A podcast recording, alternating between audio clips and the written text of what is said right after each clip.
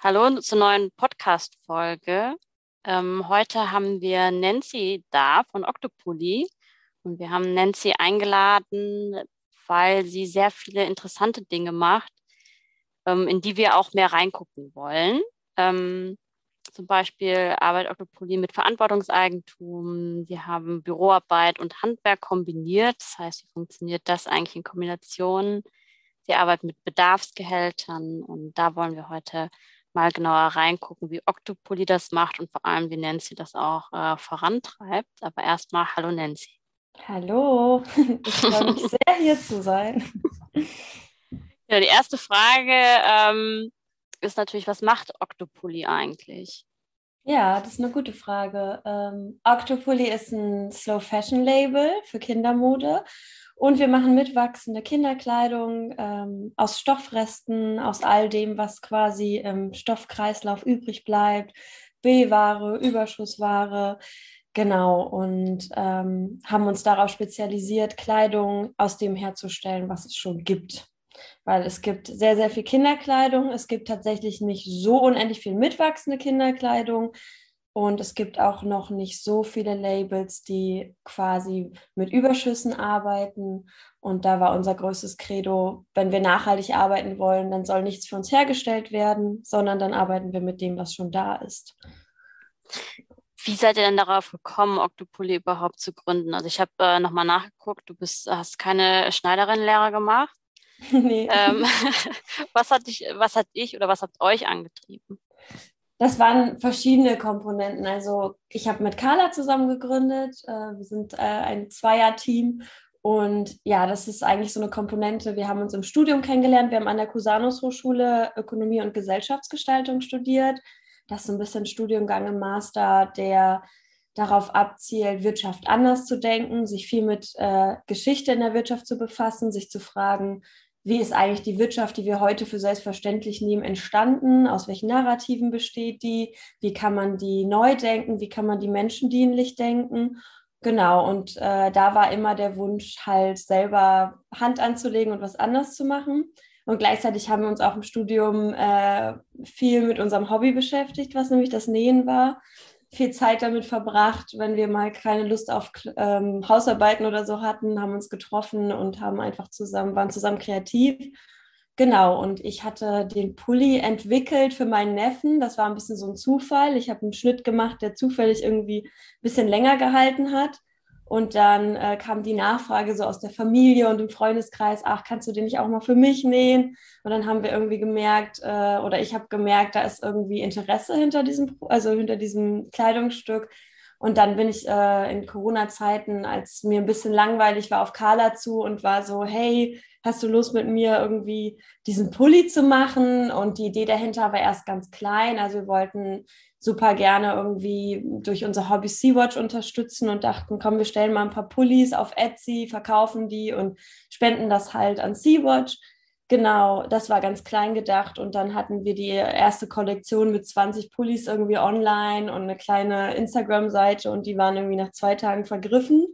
Und dann waren wir so, okay, ja, das interessiert die Leute. Und dann wurde die Nachfrage einfach immer größer. Dann gab es zwei Wochen, äh, drei Wochen später nochmal 20 Pullis, wo wir mit Freunden dann zusammen geschnitten haben und genäht. Und das war auch sofort weg. Und dann waren wir so, hey, ist das nicht eigentlich eine schöne Grundlage, um all das, was wir gelernt haben, irgendwie ja auch jetzt umzusetzen? Und dann haben wir uns entschieden, ein kleines Unternehmen zu gründen. Genau, aus der Idee heraus. Und haben einen Freund von uns gefragt, der gelernter Schneider ist, der hat mit uns ein Wochenende lang den Schnitt nochmal überarbeitet.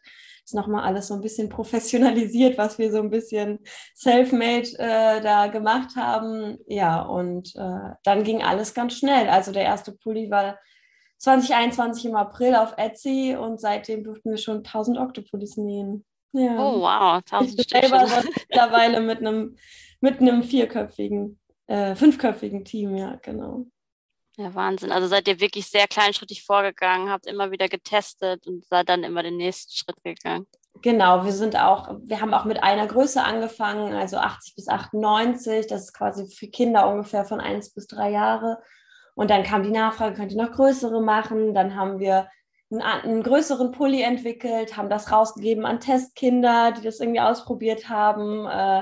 Genau, und dann war die Nachfrage für noch eine Größe und mittlerweile sind wir bei drei Größen und decken quasi bis zu sieben Jahre, also Kinder bis sieben Jahre ab. Und ja, so wächst eigentlich unser kleines Unternehmen genau wie der Pulli so ein bisschen mit den Kindern mit. So, das ist eigentlich eine schöne, schöne Sache, ja. Ist alles sehr, sehr natürlich gewachsen, fühlt es sich auf jeden Fall an. Du hast auch gerade schon erwähnt, dass Carla und du, ihr habt ja sowas in die Richtung studiert. Wie können wir Wirtschaft neu denken? Wie können wir Wirtschaft so denken, dass sie wirklich wieder den Menschen dient? Wie setzt ihr das denn gerade in eurem Unternehmen um? Also worauf achtet ihr gerade am meisten und wo liegt euer Fokus drauf? Ich glaube, das Wichtigste war, dass wir von Anfang an den Menschen in den Mittelpunkt gestellt haben. Also uns war total klar, dass Octopulli nicht Menschen einstellt, um Pullis zu nähen, sondern wir nähen Pullis, um Menschen einzustellen quasi äh, und um Arbeitsplätze zu schaffen. Und das war immer der Hauptfokus. Ähm, und ich denke, das hat sich auch so weitergezogen. Also wir haben alles immer von der Person her gedacht. Wir waren beide ziemlich frustriert. Wir haben beide vorher auch im Studium äh, oder vorher auch schon gearbeitet. Ich habe selber vorher Kunstgeschichte und BWL studiert und habe dann anderthalb Jahre Ausstellungsmanagement gelernt in einem Museum in der Schweiz und war da quasi dann schon im Vollberuf drin mit sehr vielen Arbeitsstunden in der Woche. Carla hat in verschiedenen Kanzleien studiert, die hat vorher Jura gemacht. Ähm, und da haben wir einfach selber gesagt, so alles, was wir da erlebt haben im Sinne von der Mensch wird so zum, zum anonymen Wesen in der Arbeitswelt, dass wir das alles nicht reproduzieren wollen und haben uns dann von Anfang an halt viele Fragen gestellt, wie muss ein Arbeitsplatz aussehen, der uns auch selber gefällt. Ähm, genau, und daran langgehangelt haben sich dann einfach auch viele Sachen ergeben, auch immer im Dialog mit den Menschen, die dann auch dazugekommen sind.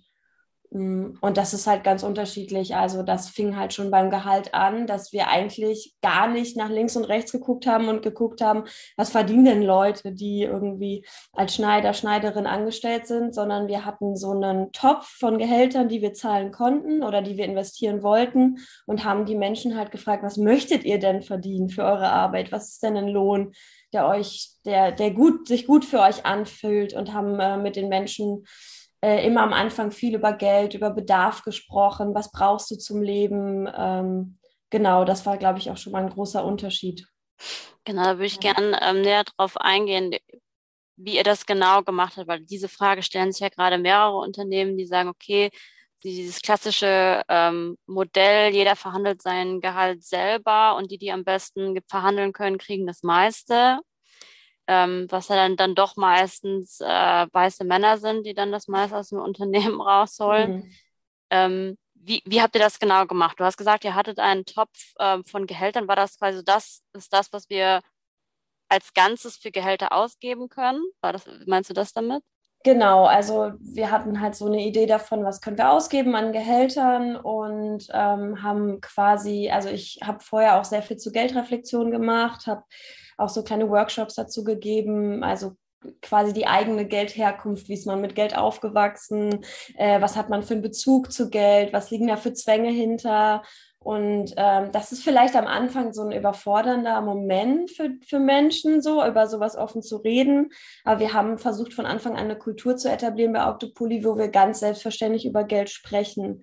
Also schon im, sag ich mal, im Bewerbungsgespräch äh, ganz klar gesagt, hey, ähm, das sind die Dinge, die wir zur Verfügung haben. Ähm, einfach ganz klar gefragt, was hast du denn für einen monatlichen Bedarf, was brauchst du denn da und auch eigentlich nie, also wir wollten diese Situation nicht reproduzieren, wie wir selber erlebt haben. Man ist im Bewerbungsgespräch, man redet über alles Mögliche, dann kriegt man eine Zusage und dann kommt die Frage, wie viel verdiene ich eigentlich? Das ist ja eigentlich total bescheuert. Also, und dann ist man irgendwie schon da drin und denkt sich, okay, aber ich will eigentlich den Job machen, das ist mir eigentlich zu wenig. Aber jetzt fange ich da erstmal an und vielleicht wird das was, sondern ganz klar gesagt, so, das sind die Möglichkeiten. Ähm, wenn Octopoly wächst, können wir immer wieder darüber weitersprechen. Ich glaube einfach vor allem ganz offen darüber sprechen, dass Geld ein Zwang in einem Unternehmen ist, also dass es halt nicht unendlich verfügbar ist, aber dass ähm, wir, wenn die Bedarfe höher sind, können wir halt nicht sechs Arbeitsplätze schaffen, sondern nur fünf. Und dann müssen wir halt gucken, wie viel können wir halt mit fünf Arbeitsplätzen äh, produzieren. Und Was, was kommt denn dann damit rein und können wir so halt als Unternehmen funktionieren? Also für uns war das auch immer keine Option zu sagen, naja, wir brauchen eigentlich sechs Leute, aber die müssen dann für Mindestlohn arbeiten, damit sich das Produkt hält, sondern für uns war es irgendwie klar, das Produkt muss sich anpassen. Also und das, was wir tun und der Preis muss sich eigentlich an den Bedarfen der Menschen anpassen. Und wenn die Leute draußen nicht bereit sind, für ein Produkt, was in Deutschland hergestellt wird, unter den Bedingungen und so nachhaltig auch den Preis, den es kostet, zu zahlen, da haben wir auch immer gesagt, dann machen wir es auch nicht. Mhm. Also wir stellen uns nicht diesen, diesen Markt und diesen Konkurrenzzwängen. Wir haben aber auch tatsächlich uns auch ganz wenig so mit anderen Preisen beschäftigt, sondern wir haben ganz klar geguckt, was muss unser Produkt kosten, damit wir es so, wie wir wollen, herstellen können. Und mit dem sind wir auch immer rausgegangen, auch an unsere Kundinnen und Kunden. Wir haben ganz klar von Anfang an kommuniziert, so setzt sich unser Preis zusammen. Das ist jetzt ein Kennenlernpreis. Wir müssen das hier ausprobieren. Wenn die Preise für uns als Unternehmen steigen, dann kann auch das, der, das, äh, der Produktpreis quasi steigen. Also einfach eine klare Kommunikation nach außen und nach innen so. Also dieses ganz klar transparent machen, dass es da, das kostet es, damit das auch nachvollziehbar ist, der Preis und das nicht so willkürlich ist und genauso bei den Gehältern auch.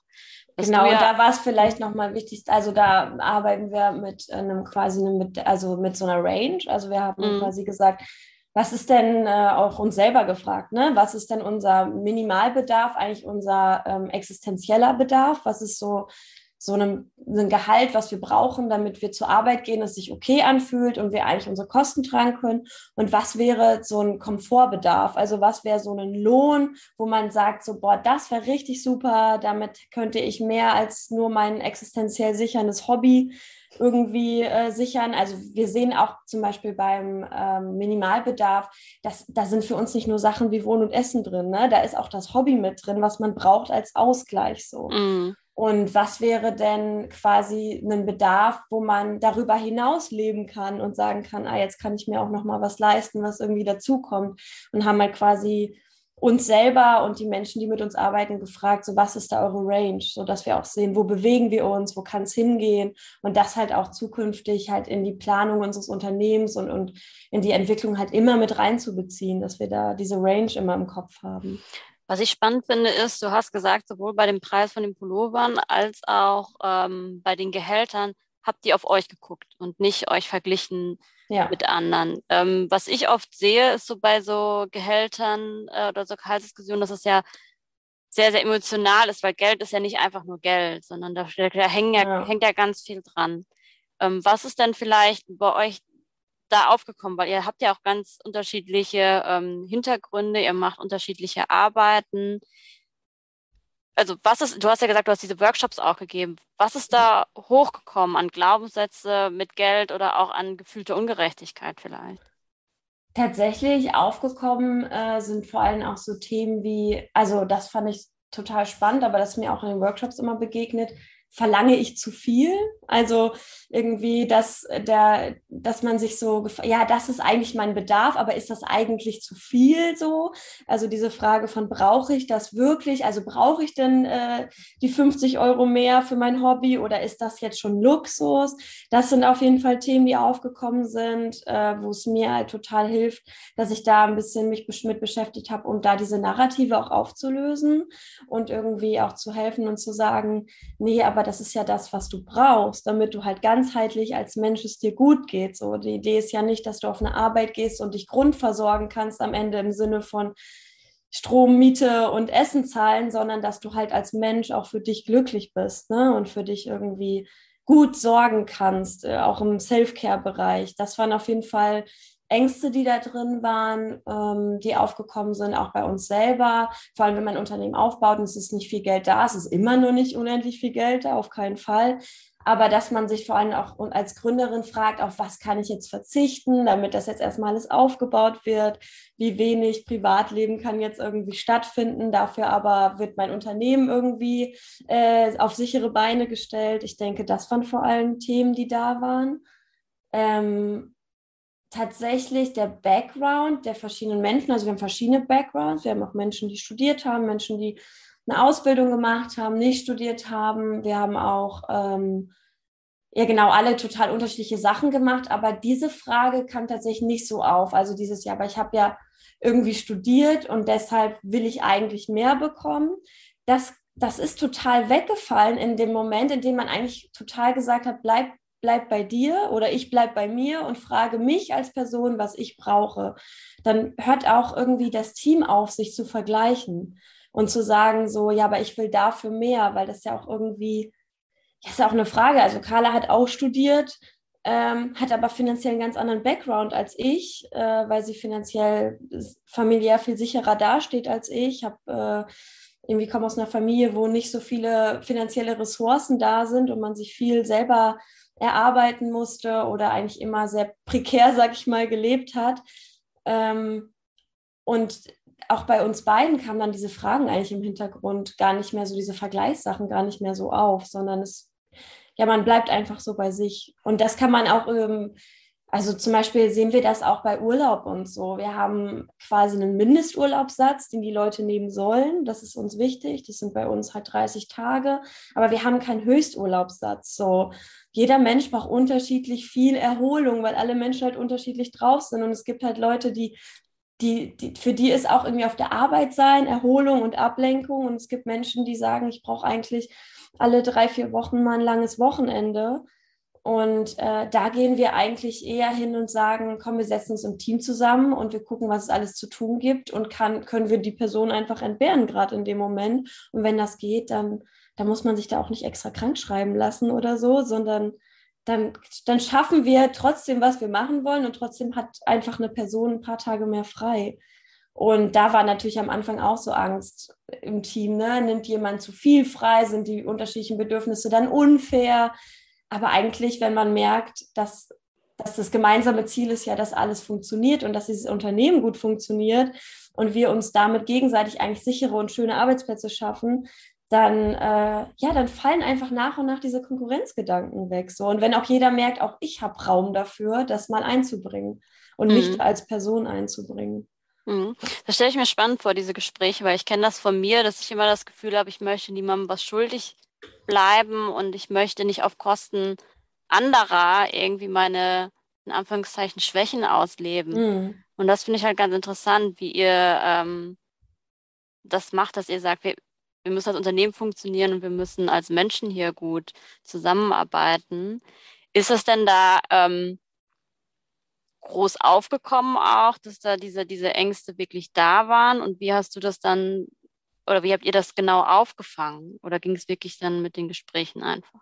Mm, also uns gibt es ja noch nicht so lange, jetzt knapp ein Jahr. Ähm, und ähm, dass wir so quasi Menschen beschäftigen, seit knapp einem halben Jahr. Das heißt, jetzt auch nicht den unendlichen Erfahrungswert, obwohl ein halbes Jahr Arbeiten ja auch schon all diese, diese Dinge aufbringt.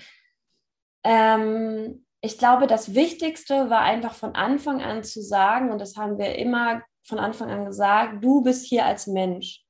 Du bist nicht hier als Arbeitskraft und du bist hier nicht als jemand, der irgendwie einfach nur eine Funktion hat, sondern du bist hier als Mensch, du bist in deinem Charakter, in der Art, wie du bist, mit deinen Bedürfnissen hier angenommen. Das ist so eine Art Vertrauensvorschuss, die man gibt. So, man sagt halt quasi so, in dem Moment, wo du hier bist, vertrauen wir dir und wir vertrauen darin, dass du, wie du bist und deine Bedürfnisse und das, was du brauchst, auch gerechtfertigt sind. Und ich glaube, das hat schon einen ganz guten Nährboden dafür gebracht, dass man sich dann selber auch findet.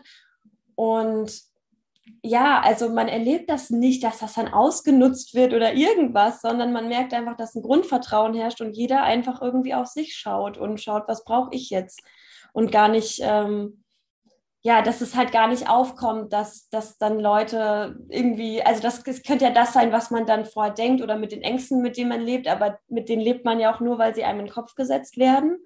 Also wir haben immer so viele negative Ideen davon, was Menschen alles ausnutzen können, weil auch unser Rechtssystem so aufgebaut ist. Also unser Rechtssystem ist ja eigentlich immer so aufgebaut, dass es präventiv alles abschottet, was irgendwie der Mensch in seinem Negat, also oder was der Mensch ausnutzen könnte, anstatt dass unser Rechtssystem so funktioniert, dass es halt viele Möglichkeiten schafft.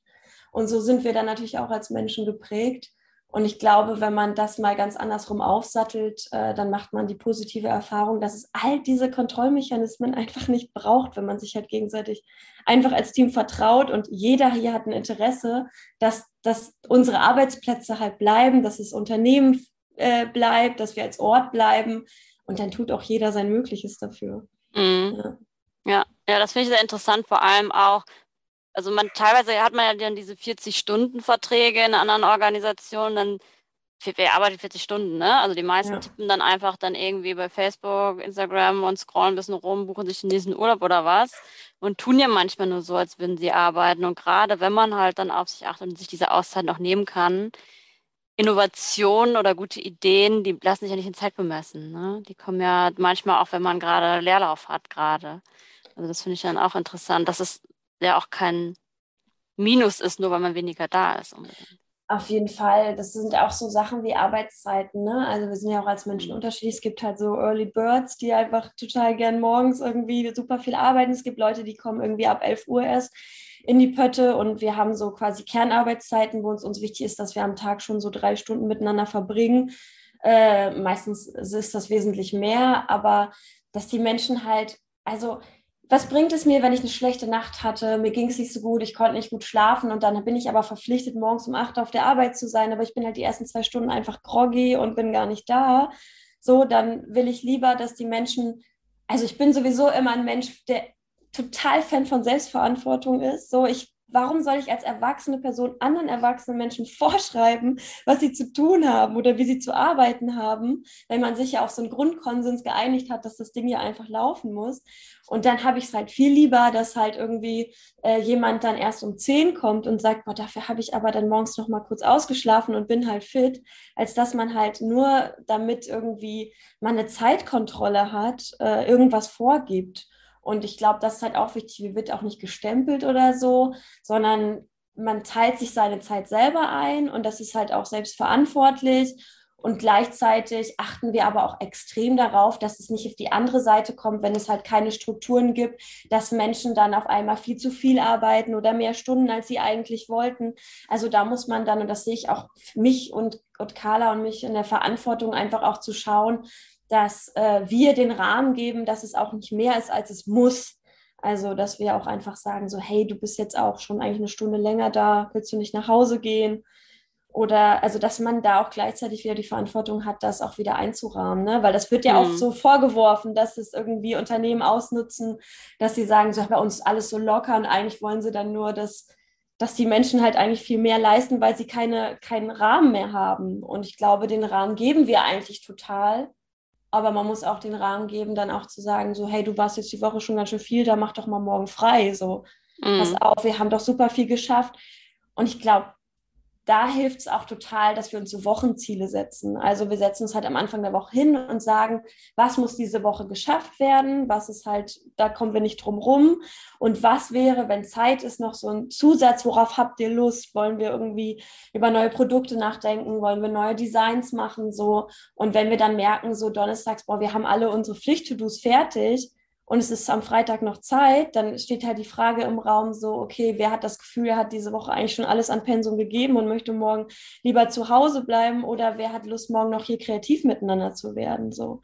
Hm. Und ähm, ja, das, das ist aber, glaube ich, ein Riesenprozess, äh, den wir vorher hatten, Carla und ich, in dem wir uns super, super versucht haben, frei zu machen von all diesen Arbeitsnarrativen, die herrschen und all diesen Ideen, die herrschen, wie Arbeit auszusehen hat, wie Kontrolle auszusehen hat, was für Rollen man als Chefinnen hat. So, ich mag schon diesen Begriff Chefinnen nicht. So, ich bin halt irgendwie, ja, ich bin hier so die Projektmanagerin. Ich habe hier meinen Job wie alle anderen und meine Aufgaben. Ne?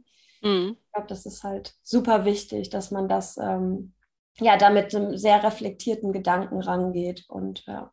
Immer bei sich bleibt, ja. Genau, und dann auch immer in den Austausch geht und auch Raum hat, darüber sprechen zu können. Ne? Also, genau, ja. Also wir haben zum Beispiel jetzt auch letztens so drei, zweieinhalb Tage so Teamtage gemacht, wo wir gesagt haben, komm, wir sind nicht in der Werkstatt, wir fahren jetzt raus, die Werkstatt steht jetzt still. Äh, wir haben einfach gemerkt, alle waren irgendwie total durch nach Weihnachten und so und irgendwie war nicht mehr diese Energie da. Es waren aber total viele Themen, die besprochen werden mussten. Es war total viel kreative Ideen, die die ganze Zeit in den Köpfen der Menschen geparkt waren und irgendwie keinen Raum hatten, weil man die ganze Zeit halt irgendwie äh, Sachen abgearbeitet hat. Und dann sind wir halt rausgefahren und haben unseren Kunden geschrieben, so, hey, hier ist gerade keine Kapazität mehr zum, zum, zum handwerklichen Arbeiten. Wir müssen mal irgendwie zur Ruhe kommen und uns um uns kümmern. Die haben das auch total cool aufgenommen. Da wurden halt die Bestellungen ein paar Tage später verschickt. Und dann waren wir halt draußen und es waren zweieinhalb super Tage, wo wir einfach mal über super viel Zeug geredet haben oder einfach mal füreinander wieder gekocht haben, irgendwie als Menschen zusammenkamen. Und das ist, äh, ja, sowas ist halt total wertvoll, muss man sich halt einfach freiräumen. Ne? Und halt auch dann von der Angst frei sein, dass die Kunden und Kundinnen sofort irgendwie an die Decke springen, weil sie ein paar Tage länger auf ihre Pullis warten. Ja, die Erfahrung haben wir auch gemacht, dass wir dann einfach eine Abwesenheitsnotiz reinmachen und sagen so, wir sind jetzt nicht da. Ja. Aber dann sind wir wieder da und dann könnt ihr euch wieder melden und dann ja. äh, kümmern wir uns auch wieder gerne ne, um eure Anliegen. Und da haben wir auch nie äh, eine schlechte Erfahrung mitgemacht, ja. sondern eher positiv und wegen, ja, cool, dass ihr das macht. Ja. ja. Was, was mir da jetzt noch so in den Sinn kommt, ihr seid ja im Verantwortungseigentum und du hast ja. gerade gesagt, dass ihr euch auch so Wochenziele setzt. Und ähm, wenn ihr die zum Beispiel Donnerstag erreicht habt, dass ihr dann Freitag nicht unbedingt müsst, ne? aber wenn ihr irgendwie Lust habt, irgendwie was Gutes zu machen, dann macht ihr das noch. Ähm, wie hilft euch das Verantwortungseigentum dabei, so handeln zu können? Also das Verantwortungseigentum gibt, setzt, glaube ich, eine super schöne Grundlage dafür. Also wenn man es, also ich würde es kurz erklären, so es bedeutet eigentlich im Endeffekt, dass das Unternehmen sich selber gehört. Ähm, alle Gewinne, die wir mit Octopoly erzielen in der Zukunft, im Moment sind wir natürlich noch in der Investitionsphase und so, nicht so viel mit Gewinnen, aber alle Gewinne, die wir in der Zukunft investieren, die dürfen Carla und ich uns nicht privat ausschütten. Das heißt, wir bekommen genauso Gehälter wie alle anderen. Es gibt die Möglichkeit im Nachhinein mit einer Gründerin-Kompensation zu arbeiten. Einfach diese, wir haben auch ein Jahr unentgeltlich äh, Arbeit und Zeit in dieses Unternehmen gesteckt, dass man sagt, dass äh, man sich das am Nachhinein wieder rausholt, einfach als Anerkennung für die Arbeit. Das ist auch total wichtig weil man braucht auch diese Anerkennung. Man macht einen Haufen schlafloser Nächte durch und äh, ja, einen Haufen unbezahlter Arbeit. Genau, aber wir können uns halt keine Gewinne privat entnehmen, sondern die müssen reinvestiert werden oder gespendet. Ähm, das ist schon mal eine extrem gute Grundlage fürs Team auch, dass nicht so eine Idee aufkommt, da arbeitet jemand für uns, sondern dass man halt fürs Unternehmen und für die Sache an sich, also für nachhaltige äh, upcycelte Mode arbeitet, äh, für unseren Purpose, der Sea-Watch ist. Also wir spenden halt ähm, pro Pulli und halt einen Teil unserer Überschüsse an Sea-Watch. Das ist uns total wichtig ähm, da auch einen Purpose reinzubringen. Und das ist schon mal eine extrem gute Grundlage dafür, weil einfach ein Vertrauen herrscht. Vor allem auch in Zeiten, in denen viel zu tun ist und viel los ist an Weihnachten oder jetzt hier vor Ostern, wo man einfach dann nicht im Team sowas aufkommt wie, boah, ich arbeite jetzt gerade viel mehr und dann können die sich halt ein neues Auto kaufen. So, nee, ist halt nicht so, ne? Also, Genau, es, äh, wir kriegen halt genauso ein Gehalt wie alle anderen. Ich glaube, das ist eine extrem gute Grundlage. Ähm, ja, das hilft uns äh, in dem Sinne aber auch ganz extrem vor uns selber. Also es schützt uns vor uns selber, vor unserer eigenen Gier, vor den eigenen kapitalistischen Narrativen, die man im Kopf hat. Ähm, und vor allem dann auch zu sagen, wir, wir nehmen nur so viel Arbeit an und ähm, so viel Geld ein, wie wir auch brauchen. Weil wenn wir zum Beispiel, wir kriegen gerade auch total schöne Angebote für Kooperationen und am liebsten würden wir alles machen, aber wir haben total die Kontrolle, irgendwie zu sagen, wir machen nur das, was wir auch abbilden können und was wir brauchen. Wenn wir jetzt quasi nicht in Verantwortungseigentum wären, dann könnte es uns einfach passieren, dass wir sagen, boah, wir können halt noch mehr Geld da rausholen, lass noch mehr machen, noch mehr Kooperation. Und dann kann ich mir vorstellen, fällt es schwer am Ende eigentlich auf den Menschen zu gucken und was der Mensch braucht. Und so sattelt sich das Ding eigentlich immer von den Kapazitäten her ab, die im Team da sind und nicht von dem, was von außen so auf eingeworfen wird oder was für Angebote da sind. Mhm. Ja, das ist, ähm, ich, also mich macht es total ruhig. Also mir, mich macht das irgendwie entspannt. Ich finde das irgendwie eine schöne Idee. Und ich finde es auch irgendwie einen absurden Gedanken, nur weil man mal eine Idee hatte und weil man mal ein Jahr lang was aufgebaut hat, dass man dann sein Leben lang irgendwie daran Geld scheffeln kann. So. Mm. Ich finde das irgendwie einen absurden Gedanken. Also irgendwann ist man auch dafür, ähm, ja, irgendwann wurde man dafür genug belohnt, dass man diese Arbeit da reingesteckt hat. Ja. ja, genau, weil die anderen machen dann da letztendlich die Arbeit, ne? Und das ist auch wieder dieses, ne, auf Kosten anderer habe ich wirklich so viel mehr geleistet, in Anführungsstrichen, dass mir das irgendwie zusteht? Oder ist es dann schon absurd? Ne? Ich glaube auch ganz ehrlich, dass wenn man irgendwie gut bei sich ist, dass es auch, glaube ich, eine Frage sein kann, die sich, die auch Menschen quält, die ähm, da in so eine kapitalistische Falle reinfallen. Ne? Also, dass es auch Gedanken sind, so, okay, ist das jetzt eigentlich cool, was ich hier mache? Oder ist das jetzt in Ordnung? Und dass es dann auch immer so ein bisschen da reinfällt, dass man ja, irgendwie so mal das Gefühl hat, man muss dann so übersorgen für seine, für die Menschen, mit denen man arbeitet, dass man dann total auch verlieren kann, bei sich zu bleiben, sondern dass man denkt, oh Gott, die arbeiten ja alle für mich. Und ich, also ich kenne einfach Unternehmer und Unternehmerinnen, die einfach so tolle Menschen sind, die das alles so toll machen und aber gleichzeitig immer mit der Angst leben, oh Gott, die arbeiten ja alle für mich, da muss ich hier nochmal gucken und da nochmal irgendwie auf die Schulter klopfen und so. Und so nimmt es einfach auch diesen Druck, weil man ist einfach selber Mensch, so wie alle anderen und hat halt seine Rolle, so wie alle anderen und man bekommt auch irgendwie ein bisschen mehr finde ich, oder ich, oder wir bekommen auch viel Anerkennung vom Team einfach für die Arbeit, die wir leisten, genauso zurück. Mhm. Also keine Ahnung, wenn wir abends rausgehen und ich sage Danke für deine Arbeit, dann, dann sagen halt die Menschen auch Danke für deine Arbeit so. Und es ist halt nicht dieses Ding so, ja, deine Arbeit wird ja eh in deinem, in deinem Geld oder in dem, was du da mehr rauskriegst an Lohn, da musst du dir jetzt nicht nochmal danken für. Ne? Ja, ja, ja, total. Perspektiven. Was ich auch noch interessant finde am Verantwortungseigentum, da wollte ich dich fragen, wie das bei euch ist. Ähm, wenn man sonst ein, ein, normales Unternehmen gründet und gerade im produzierenden Gewerbe, dann kriegt man ja oft auch Investorinnen da rein, die ja gerade investieren, um halt nachher deutlich mehr Geld rauszubekommen, als sie reingesteckt haben. Wie, hab, wie habt ihr das gemacht? Also wie habt ihr das überhaupt finanziert äh, und wie seid ihr gestartet und wie schützt ihr euch davor, nicht wachsen zu müssen? Ja, das ist auf jeden Fall ein spannender und langer Prozess. Für uns war auch nicht von Anfang an klar, dass wir Verantwortungseigentum machen wollen. Wir haben uns wirklich alle Rechtsformen angeguckt. Wir haben uns auch Genossenschaft angeguckt. Wir haben uns alles angeguckt und war, haben auch mit Leuten gesprochen, die in allen Rechtsformen arbeiten und haben für uns einfach geguckt, was passt am besten zu uns. Und ähm, haben einfach gemerkt, ähm, ja, es ist irgendwie dann doch am Ende das Verantwortungseigentum, was irgendwie uns am besten abbildet. Und dann ist natürlich die Frage, so wie finanziert man sowas? Und das ist nicht leicht gewesen. Vor allem ein Handwerk in Deutschland irgendwie ähm, oder in Deutschland zu produzieren, ist einfach unglaublich teuer. Ähm, man kann einfach mit Preisen aus der Fast Fashion überhaupt nicht mithalten. Ähm, dabei muss man einfach auch sagen, dass Slow Fashion nicht zu teuer ist, sondern Fast Fashion einfach viel zu billig.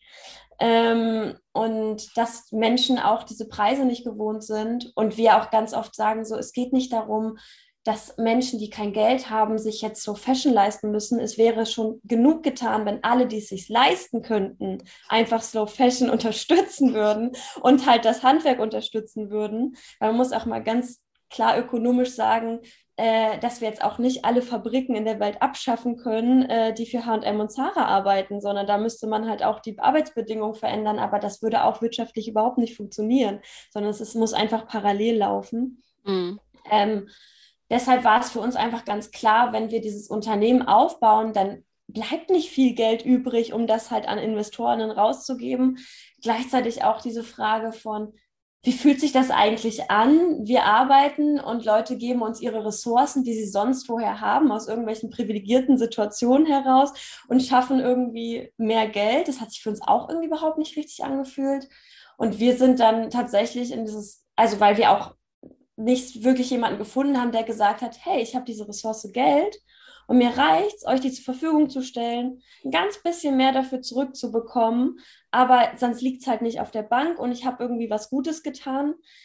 Diese Menschen haben wir tatsächlich so nicht gefunden. Und äh, dann war es halt für uns klar und auch ein total Risikoschritt, dass wir halt mit einem Kredit arbeiten. Und wir haben halt einen KfW-Kredit aufgenommen, für den wir als Gesellschafterin am Ende auch privat bürgen. Was natürlich irgendwie in meinem Kopf nicht das Ideal sein sollte. Ne? Also wenn man irgendwie ein Unternehmen aufbaut, aus dem man irgendwie privat nicht diese, diesen Eigennutz sieht, dann sollten irgendwie Mechanismen im Staat sein, dass diese Unternehmen, die eigentlich Arbeitsplätze schaffen, die sozial orientiert sind, aus irgendeinem staatlichen Fonds sich bedienen können und das auch ab, also sich daraus finanzieren können. Man muss halt am Ende sagen, wir zahlen einfach seit einem Jahr Sozialversicherung, wir zahlen Steuern, wir zahlen all das, da wird dir ja nichts geschenkt. Ähm, und das zahlen wir gerade alles irgendwie aus einem privaten Risiko. Und das fühlt sich, ja, es hat ganz, ganz viele Gefühle, die da irgendwie mit reingehen. Mhm. Da bräuchte es auf jeden Fall mehr und anderes, aber dadurch, dass Verantwortungseigentum ja noch keine offizielle Rechtsform leider ist, ähm, oder halt solche Alternativen noch nicht im, im, in Rechtsform abgebildet sind, die man sich dann einfach wählen kann, muss man da, glaube ich, noch ganz viel Lobbyarbeit machen und ganz viel schaffen. Ich weiß jetzt auch nicht, ob die Stiftung Verantwortungseigentum da irgendwelche solche Ideen als, also irgendwie hat, das zu machen. Also das ist eher so mein eigenes Bedürfnis als Unternehmerin zu sagen, hey, da muss irgendwie, da muss andere Geldzugänge sein. Hm. Ja, ich glaube, das ist die Idee vom Verantwortungseigentum, dass die auch Investorinnen ähm, finden wollen, die genau sowas unterstützen. Und ich glaube auch Teil der Gemeinwohlökonomie, dass die sagen, Unternehmen, die ähm, gemeinwohlorientiert wirtschaften, dass die irgendwo anders auch Erleichterungen bekommen. Weil die anderen können ja das ja nur so günstig machen, weil sie das auf Kosten anderer machen, ne? Also genau. auf Kosten ich, aller. Also von daher. Ich denke, das ist halt wichtig und ich glaube, was halt total wichtig ist, und das ist für mich so ein Credo, ist eigentlich, was ist eigentlich Wirtschaft und wie lange ist Wirtschaft eigentlich gut und wichtig? Und für mich ist irgendwie Wirtschaft ein Begriff, in dem wir uns in unseren Grundbedürfnissen versorgen. Das, sind, das können verschiedenste Bedürfnisse sein. Und Wirtschaft wird immer dann schwierig, wenn es eigentlich dazu da ist, um einen Geldzweck zu vermehren. Also wenn der Selbstzweck ist, Geld zu vermehren, dann ist eigentlich eine Wirtschaft in meinem Sinne keine gesellschaftliche Volkswirtschaft, sondern dann ist irgendwie, da muss man das irgendwie andern, anders nennen oder ähm, ja, und ich glaube, das ist auch ein guter Kontrollmechanismus für sich selber, wenn man sagt, so, ich möchte eigentlich unternehmerisch tätig sein und ich möchte, man muss ja nicht in Verantwortungseigentum sein, aber dass man sich einfach diesen, für mich diesen Leitsatz sagt, so, wann mache ich es eigentlich nur noch, um Geld zu vermehren und nicht mehr, um mich zu versorgen und um andere zu versorgen ja, da muss man, glaube ich, einfach viel mehr über den, diesen Wirtschaftsbegriff diskutieren, was eigentlich Wirtschaft ist und sein soll. Ja, genau. wird auch viel gemacht, in der Wirtschaftswissenschaft tatsächlich eher weniger.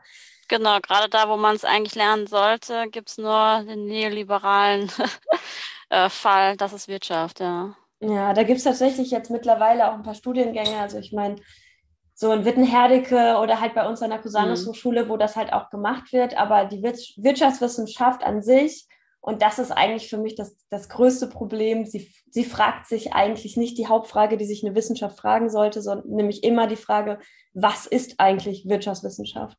So, wir fragen uns in der Kunst, was ist eigentlich Kunst? Wir fragen uns in der Biologie, was ist der Mensch? Was will der Mensch? Wir hinterfragen die ganze Zeit eigentlich die eigene, die eigene Praxis oder die eigene, äh, das eigene Fach.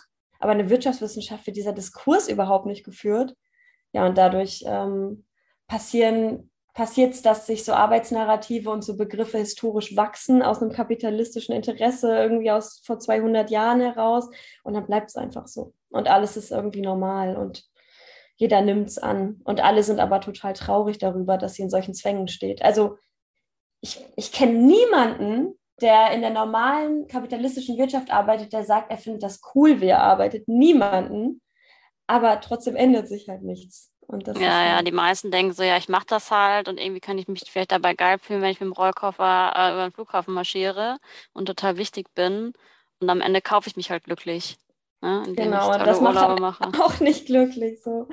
Das ist halt, ja, es ist leider und irgendwie ist es auch, ich finde es total schwierig, mit dem Finger da auf jemanden zu zeigen, weil für mich ist es eine Verkettung von, von irgendwie auch Dingen, die einem einfach beigebracht werden und die als normal irgendwie dargestellt werden. So, das ist ein Privileg, die Bildung zu bekommen, ähm, an den Punkt zu kommen und zu sagen, hey, warte mal, ich muss mich mal hinterfragen und meine Ideen dahinter.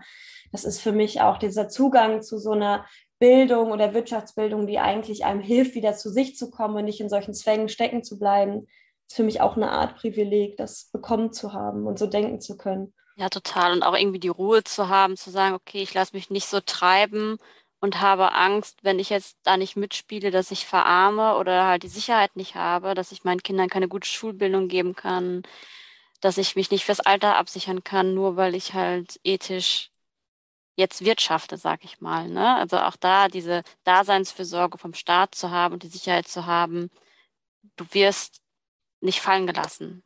Ja. Und der Wert von dir hängt nicht von deiner Arbeit ab. Und man merkt es auch einfach auch aus der, aus der Rolle heraus, wenn man quasi Arbeitsplätze schafft. Man ist einfach super dankbar für eine Person, die einfach sehr, sehr gut ist in dem, was sie tut. Und ich wünsche mir einfach so viel mehr, dass Leute viel mehr verstehen, boah, ich bin richtig gut in dem, was ich mache und ich bringe hier einen richtigen Mehrwert rein und ich kann dann auch für mich einstehen und sagen, so ja, nicht um alle, also nicht um jeden Zweck bin ich jetzt hier. Und ich habe einen Haufen Bekannter, die irgendwie sich also ihren Platz nicht einräumt, wo dann die Angst wirklich entsteht, okay, ich bin ersetzbar, aber man ist einfach als Person nicht so schnell ersetzbar, als Mensch. Man ist ja nicht nur das, was man irgendwie am Computer tippt, sondern man ist ja auch Teil des Teams, man hat eine Erfahrung, man, also das sind so viele Sachen, die dazu irgendwie führen, dass das irgendwo im Unternehmen gut funktioniert und das ist halt viel mehr als einfach nur die Tatsache, dass man halt irgendwas kann. Und wenn man sich da mehr sehen würde, dann und die Menschen mehr sagen würden, ich mache das nicht mehr mit, dann müsste sich ja die Wirtschaft ändern. Also das ist ja irgendwie das Ding. Das ist ja. die große Hoffnung jetzt, wo, wo alle händeringend nach, nach Menschen suchen, die für einen arbeiten wollen, dass die Leute dann mehr sagen, wir gehen in die ethischen Unternehmen. Ich sehe das auch. Ich arbeite ja auch in einem Start-up, die auch purpose-orientiert sind ähm, und selbst organisiert und sehr flexibel auch. Und ähm, wir, haben, wir hatten keine Probleme, ITler zu bekommen. Ja. Ne? Wir haben einfach eine, eine Stellenausschreibung gemacht, ähm, wo wir einfach gesagt das sind die Herausforderungen, für die wir stehen, so arbeiten wir, ähm, meld dich. Und die haben, wir können auch nicht viel zahlen, ne? Also mhm. wir bezahlen gutes Gehalt, aber jetzt nicht das, was ITler normalerweise gewohnt sind. Und ähm, trotzdem kommen die, weil die sagen, ich, ich will für was mit Sinn arbeiten und ich will in einem netten Team arbeiten und ich will als Mensch hier arbeiten. Das ja, das macht ja, Genau, und das macht einen ja auch irgendwie zufriedener, aber man muss ja auch sagen, so, was du auch von meintest, so am Ende kauft man sich halt glücklich oder kompensiert das, was man nicht hat. Aber ich sage die Frage, muss ich als irgendwie alleinstehender Mensch 4000 Euro verdienen? Oder bin ich halt als Mensch gesehen in einem Unternehmen, schaffe irgendwas und habe halt ein bisschen weniger, aber dafür also bin ich irgendwie Teil dieser Gesellschaft und bin halt irgendwie in dem anerkannt. Und es ist auch irgendwie spannend, was du sagst, weil mir ist halt auch nochmal wichtig zu sagen, diese ganzen Ideen von New Work und diese ganzen Ideen von, ja, wie können wir Arbeit neu denken, das stoße ich auch immer wieder an und das passiert viel, aber halt irgendwo überall da, wo Leute in einem Büro in einem Laptop sitzen. Genau. Und das ist, glaube ich, auch nochmal ein total wichtiger Fakt. So, nicht nur, also es ist nicht nur cool, wenn ich halt remote in Frankreich arbeiten kann, irgendwie am Mittelmeer sitze oder was auch immer wo ähm, und da irgendwie eine Instagram-Seite gestalten kann, sondern wir müssen halt also arbeiten in allen Bereichen neu denken und vor allem im Handwerk. So, warum, warum, warum sind das immer Bereiche in der Organisation und die haben dann alle Freiheiten und können zu Hause arbeiten oder haben halt flexible Arbeitszeiten und die Menschen, die quasi das Produkt, was andere im Büro vermarkten, produzieren, sind halt diesen Zwängen unterlegen und haben Schichtarbeit oder haben halt feste Arbeitszeiten, haben keine flexiblen Urlaubszeiten und all solche Dinge das finde ich irgendwie, ja, da wünsche ich mir irgendwie so ein bisschen mehr Weitblick auch dafür, dass man einfach sagt, hey, auch vor allem das Handwerk, was ja eigentlich die Basis dafür ist, dass andere so frei sein können, muss einfach viel freier gedacht werden. Genau, und warum müssen die Leute eine Schichtarbeit machen? Weil die so teure Maschinen haben und sich so abhängig gemacht haben, dass die sagen, ja. das müssen wir voll auslasten, um so viel wie möglich Gewinn daraus zu schlagen. Genau, das sind alles, ja, das sind dann wieder alles Kreisläufe und Zwänge, in denen man dann steht. Und ich, also das ist mir total wichtig, auch hier bei Octopoly, dass einfach also erstmal ist mir wichtig, dass wir das als Ganzes sehen. Ich finde es total cool, dass jeder irgendwie sich mit seinen Möglichkeiten einbringt und dass jemand, der in der Werkstatt arbeitet und äh, Pullis zusammennäht, genauso sagen kann, ey, ich kann auch gute Texte schreiben für Instagram oder ich habe irgendwie äh, Lust, ähm, im Verkauf zu arbeiten und dass Leute, die irgendwie arbeiten und sagen, hey, ich bin Hobbynäherin, ich kann auch, keine Ahnung, kleinere Produkte oder Vorarbeiten für den Pulli auch mal an der Nähmaschine machen. Also, dass man sich da irgendwie flexibler denkt und einfach sagt, krass, das ist, da, da kann man auch rumswitchen, ne? Da bleibt mhm. nicht jeder nur an seiner Position, was irgendwie erstmal den Menschen an sich total viel Befähigung und Empowerment gibt, wenn man einfach in verschiedenen Bereichen genutzt oder gebraucht wird. Und was für mich, glaube ich, so einen ganz historischen kapitalistischen Gedanken wieder aufbricht, wenn man so überlegt, so zu Zeiten der Industrialisierung, wie das halt alles entstanden ist, diese großen Fabriken, Menschen konnten halt irgendwie am Anfang noch ein Tischler konnte halt irgendwie einen ganzen Tisch zusammenbauen und dir von Anfang an aus dem Holz einen fertigen Tisch hinbauen. Und dann kamen halt Fabriken und dann wird irgendwie eine Person schleift nur noch die Platte ab, eine, eine leimt nur noch zusammen, eine Person ähm, keine Ahnung, tut die, äh, haut die Schrauben rein und am Ende kann niemand mehr einen ganzen Tisch bauen. Das gibt einem als, oder das, dieses, dass das so passiert ist mit diesen Fabriken und diesem Denken, das hat den Menschen auch so viel genommen an selbstgestalterischen Möglichkeiten, sich selber zu versorgen, dass ich auch total wichtig finde, da wieder hinzukommen und zu sagen, so, ähm, egal wie produktiv es ist, wenn eine Person nur einen Arbeitsschritt macht, es ist total unempowernd, wenn eine Person nur einen Arbeitsschritt macht. Das ist auch langweilig, da hat auch keiner Bock drauf so. Total. Und dass man da irgendwie wieder sagt, so warum machen wir das eigentlich? Warum sind wir in Unternehmen so strukturiert und warum gibt es Unternehmensberatungen, die uns die Arbeitsschritte noch kleinteiliger aufteilen, damit es noch schneller geht, anstatt dass wir uns fragen, so, hey, worauf habt ihr eigentlich Bock? Wollt ihr eigentlich alles können? Wollt ihr euch irgendwie fortbilden? Habt ihr irgendwie, ja, also wollt ihr irgendwie in eurem Handwerk einfach ganzheitlich gesehen werden. So. Ja, genau. Ja, und dann auch nachzufragen, du willst jetzt so ein Nerd sein, der ja. so mega sich auf eins fokussiert und denkt, so mega geil, da vertiefe ich mich total drin. Oder eher so ein Arounder sein, der sagt, okay, so ab und zu finde ich es mega cool, einfach Sachen zu nähen und nachher was in der Hand zu halten, was ich selber gemacht habe. Aber ich bin halt auch, äh, ja, wie du gesagt hast, wortgewandt und ich kann auch mal was ja. schreiben. Ne? Ja. Und das finde ich das Schöne bei diesem ganzen Thema Selbstorganisation, wo man sagt, wir denken in Rollen ja. Du bist halt nicht nur in der Werkstatt oder du bist halt nicht nur im Büro, sondern du kannst unterschiedliche Rollen hier einnehmen, je nachdem, worauf du Lust hast und was du kannst, ne? Oder wo und du dich weiterbilden willst ich denke auch, dass man sich da als Unternehmen äh, auch ganz viel nimmt, wenn man nicht so denkt. Ne? Also warum muss denn eine Person, die im Verkauf arbeiten, nur gut im Verkauf sein? Ne? Was gibt es denn da noch für Talente? Und das macht ja erstmal möglich, dass dann auf einmal Dinge passieren und sich gestalten, an die man vorher gar nicht gedacht hat. Zum Beispiel, dass dann auf einmal neue Produkte entstehen, weil jemand sagt so, boah, ich habe irgendwie eine Idee, lass mal das ausprobieren, ich habe das schon mal gemacht. Und dann passieren Dinge und da kann man irgendwie nur dankbar für sein, weil es sich eigentlich vielfältiger aufstellt. Zum Klar, Beispiel ähm, haben wir das auch, dass eine Person bei uns aus der Produktion einfach äh, vorher im pädagogischen Bereich gearbeitet hat und wir darauf darauf gekommen sind, hey, warum machen wir eigentlich, wenn wir den Laden haben, keine Workshops? Wie cool wäre das denn so? Hey, wie für Kinder, wie entsteht ein Kleidungsstück? Das ist auf der einen Seite ist es erstmal cool, das zu machen, weil man das Handwerk den Kindern wieder weiter äh, weitergibt und gleichzeitig ist es für uns auch ein finanzielles zweites Standbein, wenn wir nicht nur auf die Produktion angewiesen sind, sondern auch Workshops geben können. So. Total, ich ja. glaube, das sind alles so Möglichkeiten, die man sich nimmt, wenn man ja, wenn man zu sehr eine Idee davon hat oder reproduziert, wie ein Unternehmen funktionieren muss. Und da würde ich auch immer als Unternehmerin ganz vorsichtig sein, wen du dir da reinholst und was für, also nicht an Menschen, sondern als Beratung. Wen, wen fragst du? Was, was sind Unternehmen, was sind eigentlich Menschen und Expertisen, die du haben willst? Das haben wir auch ganz viel gemacht. Wir haben uns super viel mit Menschen auseinandergesetzt, die Sachen machen, die wir cool fanden und haben die gefragt. So. Und ich glaube, das ist halt, ja, dass man da irgendwie neugierig bleibt und aber auch mutig, beziehungsweise ja, halt irgendwie bereit ist zu sagen, wir machen das jetzt einfach mal, wir probieren das jetzt aus.